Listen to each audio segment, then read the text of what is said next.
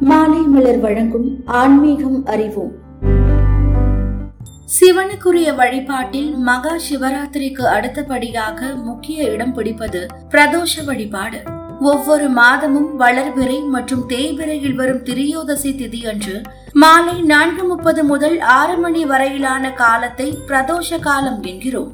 சிவபெருமான் ஆலகால விஷத்தை குடித்து உலக உயிர்களை காக்க நீலகண்டனாக காட்சியளித்த சமயத்தில் தேவர்கள் சிவனை வழிபட்டனர். அவர்களுக்கு நந்தியின் இரு நம்புகளுக்கு இடையே சிவன் காட்சி தந்த காலமே பிரதோஷ காலம் எனப்படுகிறது. அனைத்து விதமான பாவங்களையும் தோஷங்களையும் நீக்கக்கூடிய வழிபாட்டையே பிரதோஷம் என்கிறோம். ஒரு பிரதோஷ வழிபாட்டில் கலந்து கொண்டால் ஒரு வருடம் முழுவதும் சிவாலயத்திற்கு சென்று வழிபட்ட பலனை பெற்று விடலாம் ஒரு சனி பிரதோஷ வழிபாட்டில் கலந்து கொண்டால் ஐந்து ஆண்டுகள் சிவாலயத்தில் தரிசித்த பலனை பெற்றுவிடலாம் என்பார்கள். இன்று சனிக்கிழமை. சனி மகா பிரதோஷம். திங்கட்கிழமையில் வருவது சோமவார பிரதோஷம் என்றும் சனிக்கிழமையில் வருவது சனி மகா பிரதோஷம் என்றும் சிறப்பு பெறுகின்றன. இதே போன்று ஒவ்வொரு கிழமையிலும் வரும் பிரதோஷத்திற்கு ஒரு தனி சிறப்பு தனி பலன் உண்டு.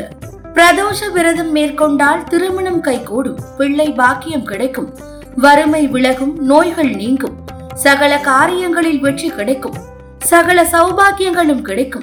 சனி மகா பிரதோஷம் பல்வேறு சிறப்புகளை கொண்டது. இன்றைய தினம் பனிரெண்டு ராசிக்காரர்களும் சிவ தரிசனம் செய்வது சிறப்பு வாய்ந்தது. சனி பிரதோஷம் சர்வ பாப விமோச்சனம் என்ற பழமொழி உண்டு. சனிக்கிழமை என்று வருகிற பிரதோஷத்தில் கலந்து கொண்டு சிவனாருக்கும் நந்தி தேவருக்கும் நடைபெறும் பூஜையில் கலந்து கொண்டு தரிசித்தால் சகல பாவங்கள் விலகி புண்ணியங்கள் அதிகரிக்கும்.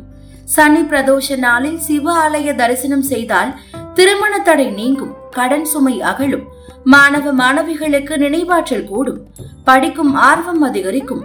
நான்கு வேதங்கள் அறுபத்தி நான்கு கலைகள் என அனைத்தையும் படித்து முடித்தவர் நந்தீஸ்வரர். சிவனின் சந்தேகங்களுக்கு விளக்கம் அளிப்பவரும் நந்தி பகவான் என்று ஐதீகம் கூறுகிறது. எனவேதான் அவருக்கு அனைத்து வேதங்களும் இதிகாசங்களும் தெரியும் என்று கூறப்படுகிறது. மெத்த படித்திருந்தாலும் நந்தி பகவான் மிகவும் அடக்கமானவர். சிவன் கோவில்களில் அவர் அமர்ந்திருக்கும் தன்மையே இதனை உணர்த்தும் விதமாக இருக்கிறது. அனைத்தையும் கற்றறிந்த பின்னர் அதனை மனதில் அசை போடும் வகையில் அவர் அமர்ந்திருப்பது போல் தோன்றும். எனவே பிரதோஷ பூஜை மேற்கொள்ளும் போது அறிவு வளரும் நினைவாற்றல் பெருகும் தோஷங்கள் நீங்குகிறது.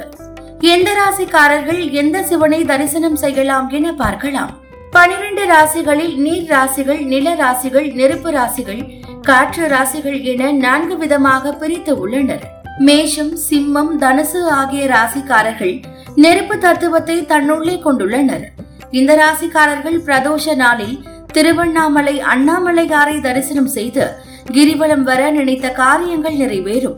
திருவண்ணாமலை செல்ல முடியாதவர்கள் அருகில் உள்ள சிவ ஆலயம் சென்று அபிஷேகத்திற்கு பழங்கள் வாங்கி தர பாவங்கள் விலகும்.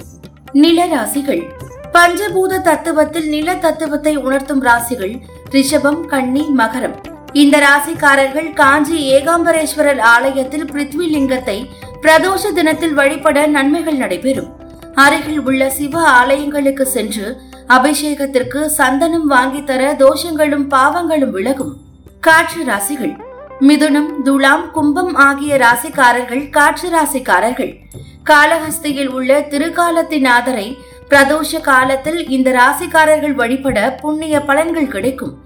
காலத்தீஸ்வரர் கோவிலுக்கு செல்ல முடியாதவர்கள் உங்கள் வீட்டிற்கு அருகில் உள்ள சிவ ஆலயத்திற்கு சென்று பாலாபிஷேகம் செய்து வணங்கினால் நோய் நொடிகள் தீரும். நீர் ராசிகள். கடகம் விருச்சிகம் மீனம் ஆகிய மூன்று ராசிக்காரர்களும் பஞ்சபூத தத்துவத்தில் நீரின் ஆதிக்கத்திற்கு உட்பட்டவர்கள். திருச்சி அருகே திரு ஆணைக்காவல் எழுந்தருளி இருக்கும் ஜலகண்டேஸ்வரர் ஆலயம்தான் நீர்த்தலம். நீராசியில் பிறந்தவர்கள் பிரதோஷ காலத்தில் திருவானைக்கால் ஜலகண்டேஸ்வரரை தரிசிக்க வறுமை நீங்கி செல்வம் பெருகும். அருகில் உள்ள சிவ ஆலயம் சென்று அபிஷேகத்திற்கு பன்னீர் வாங்கி தர செல்வம் செல்வாக்கு அதிகரிக்கும். ஆகாய தலம். ராசி நட்சத்திரம் தெரியாதவர்கள் சிதம்பரம் நடராஜர் ஆலயத்தில் உள்ள நடராஜரை வழிபட வேண்டும். பஞ்சபூத தலங்களில் வழிபட்ட புண்ணியம் கிடைக்கும். இருபத்தி ஏழு நட்சத்திரங்களை அடையாளப்படுத்தும் வகையில் இருபத்தி ஏழு தீபங்களை ஏற்றி வழிபடலாம். பஞ்சலிங்கங்களையும் தொடர்ந்து ஐந்து பிரதோஷ தினத்தில் வந்து வழிபடுவது சிறப்பு. சனி மகா பிரதோஷ நாளில் சிவ ஆலய தரிசனம் செய்வது ஆயிரம் ஆண்டுகள் சிவனை வழிபட்ட புண்ணியம் கிடைக்கும்.